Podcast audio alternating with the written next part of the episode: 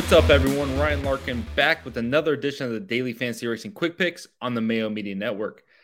Took a week off last week, had some stuff I had to handle at the house, so wasn't able to get a video out. Sorry about that, guys, but we're back this week with a, a fantastic race at Texas to cover and to give you some DraftKings plays for. So uh, we'll jump right into the video as always.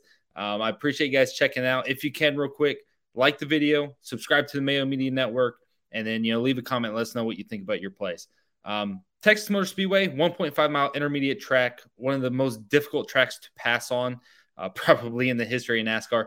So track position is going to be vital. We're going to see teams really working pit strategy to try to get their guys out front. Um, and it it appears that the field is extremely close. So from first to 25th seems like as close as I can remember any race being, uh, which is really cool to an extent, but can make it really hard to predict. So should be a fun race, an exciting race. Could be a tilting race if things get crazy. Um, so it should be an interesting one for sure. We did have a race here earlier this year with this new car. Uh, that was the All Star race. We saw tire issues. We saw a couple of drivers had tire issues early. Uh, Kyle Busch had the most notable one. He was leading the first 47 laps before he had tire failure. Ross Chastain plowed into the back of him, had that big spectacular crash there, took out Chase Elliott as well. Those were probably the top three cars in that race, at least what it appeared early. Uh, I believe Kyle Larson had a tire failure that took him out as well. So we had a, a, lot of weirdness in that race. And then we, of course, ended with Ryan Blaney winning the All Star race with his window net down and all types of weird shenanigans. So um, there is some information we can take from that race. The biggest one being passing the leader is super, super difficult. So we're gonna love you know whenever we see our guys up front. Uh, if we if we see our guy in the lead, we're gonna expect they're gonna dominate for a while. So that's really really cool. Um, passing, as I said, will be difficult though. So playing pace, place differential drivers could be tricky, um, but if they can just flip strategy, use pit pit calls to get themselves towards the front half of the field, they can maintain track position. I believe if we look back at the All Star race, um, the All Star Open actually with Corey LaJoie, I, I, can't remember if he took two tires or, or, just flat out stayed out, but it seemed like he was able to get to the front and then basically just stayed there. He was able to stay at the front and All Star Open for the most part, even on old tires, because quite frankly, the track position was so much more important. Um, so that's one of the, the things that's going to make this slate tricky. We're going to struggle to to really be able to pinpoint who the best players are going to be because it can be anyone. And as far as dominators, it can be a list of about 16 or 18 guys. Uh, at any point, we can see you know, the Chase Elliott's or the Kyle Larsons from Hendrick leading. We can see any of the Joe Gibbs guys like Hamlin, Kyle Busch, they can lead. Ross Chastain, you know, guys like that. Tyler Reddick's one that comes to mind. So just within so many different organizations and cars and teams, it doesn't feel like there's enough gap um, to really say, hey, this guy looks like he could be the guy. I think it's a pretty wide open race in that that respect. And then I left out actually some Fords, which was uh, you know it's not a good idea for me considering that we have two Fords on the front row. Brad Keselowski starting first and Joey Logano starting second. So the Fords look strong even this week. So a lot, a lot of viable plays. And honestly, bit of a crapshoot to figure out figure out who those guys are. So um, with that said, let me get into my plays. As always, I'm going to give you my my dominator slash race winner of the week, my favorite tournament play, my favorite value play, and then my fade of the week. Uh, so let's start with the dominator slash race winner. I'm going to go with Ross Chastain. Um, Ross Chastain starts starts 12th at 9200, so uh, very affordable 9200, which is awesome. Um, that that makes me more comfortable playing him because, like I said, there's a lot of drivers that could lead this race, and and you're not killing your your salary uh, situation with him. Uh, he was extremely fast in All Star race, very, very fast, uh, marching towards the front before he got into that wreck with Kyle Busch. I think he might have been the guy to win. If you look at his results at Vegas, he was super fast there. He was super fast at Charlotte, um, probably the best car at Charlotte. All star race, he was extremely fast. On the mile and a half, he's been great. Kansas, he finished about seventh uh, a couple weeks ago, so still decent speed on the mile and a half in recent results. And uh, I just, I just think he's a guy that's going to contend for fast laps, laps led, and potentially win this race. I, I, think he'll have a good showing, and he looked decent overall in practice and everything. So I really like Ross Chastain.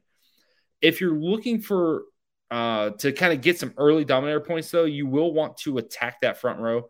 As I mentioned, passing leader was incredibly difficult in the All Star race. So Brad Keselowski starting on pole has a very, very realistic shot at leading the first 30, 40, 50 laps. That's 100% possible. He looked fast in practice, so his car looks to be legit speed wise. And he's super cheap. So you can play him as a value play. And if he can just lead 30, 40 laps and finish top 10, 12, he's probably going to pay off his price, which is nice.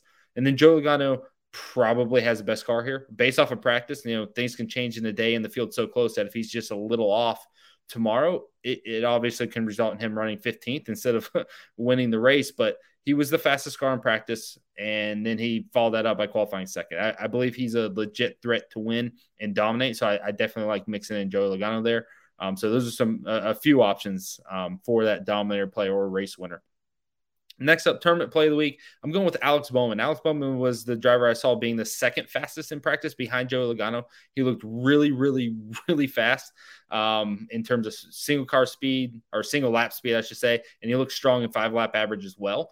Uh, he starts 17th, so he's going to give us some place differential points, which is probably the reason I like him the most. I think he's a guy that can win this race, and then he's going to give us place differential points, even if he doesn't, if he can just finish top five. If you look at his teammates, William Byron starting third, Chase Elliott starting sixth. I think Larson's eighth or ninth. So all of them are inside the top 10. He's starting 17th. He's in a little bit better position. That that's it, you know, with with qualifying results. And then 8,400 is a great price tag.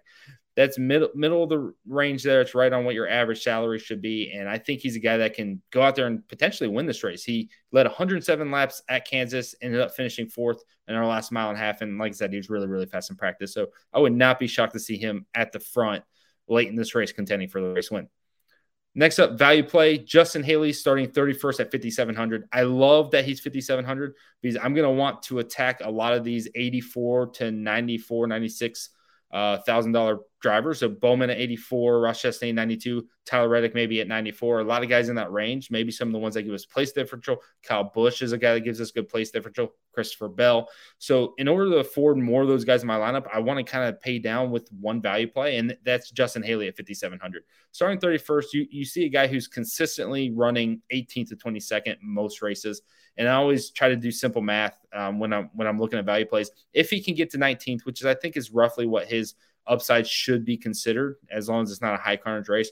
You know, if he's finishing 19th, that's 24 points for DFS, and then you got 12 place average points. That's 36 points at 5,700. That would be the ideal scenario.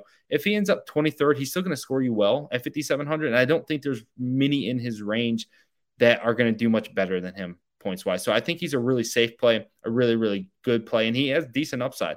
Um, so if he could just have a nice, clean race like he does typically almost every single week, I think he can be the perfect value play to round out a lineup. And then lastly, my favorite of the week, uh, a couple of guys that are going to see super low ownership. So I, I, I wanted to give you two plays uh, just because I feel like when I give you a play that's only going to be 5% owned, we're not exactly doing enough. Uh, and, and, but so many people are in play this week that I found it hard to say, hey, don't don't play Kyle Larson or don't play Austin because theoretically, I think they all have shots to pay off.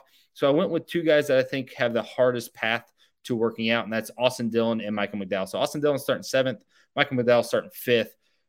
They're really at the peak of what their finishing upside should be. If one of them are up there contending for a top three finish, I'd be shocked. Not impossible, especially for Austin Dillon, but it's going to come more in like a pit strategy situation where, where Austin Dillon won here in 2020 because of pit strategy, right? That's the only way it's probably going to happen. Whereas there's about 10 to 15 guys that I think are theoretically faster and better and will be better and, and tough to contend with. So seeing Austin Dillon pay off his price starting seventh seems very unlikely, and McDowell starting fifth is going to be difficult as well. So um, they they may have good runs, they may finish 11th or something, which would be a good day for both of them. But I just don't think they have the DFS upside that we want. So I'm looking to fade those guys. That'll do it for us. I appreciate you guys checking out the video. Um, again, as I said in the beginning, please like the video, subscribe to the Mayo Media Network, and, and leave a comment. Let us know who your picks are and what you think of mine.